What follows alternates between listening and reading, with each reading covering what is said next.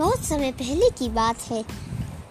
गुरु नानक जी और उनके शिष्य मर्दाना दोनों चलते चलते हरिद्वार तक आ गए। वहाँ पर उन्होंने आते ही देखा कि लोग आसमान की ओर देखते हुए जल चढ़ा रहे थे। लोगों ने बोला, उन्होंने बोला कि, भाई, तुम किसको जल चढ़ा रहे हो? तो उन लोगों ने बोला कि, हम हमारे पुरखों को जल चढ़ा रहे हैं। तो जिस दिशा में वो लोग जल चढ़ा रहे थे। उन लोगों ने भी एक लोटा भर के उसकी उल्टी दिशा में चढ़ाया, चालू कर दिया।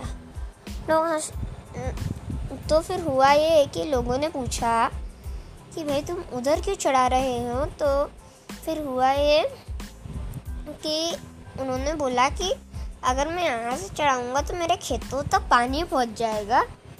तो इसी तो है ना, लोग हंसने लग गए।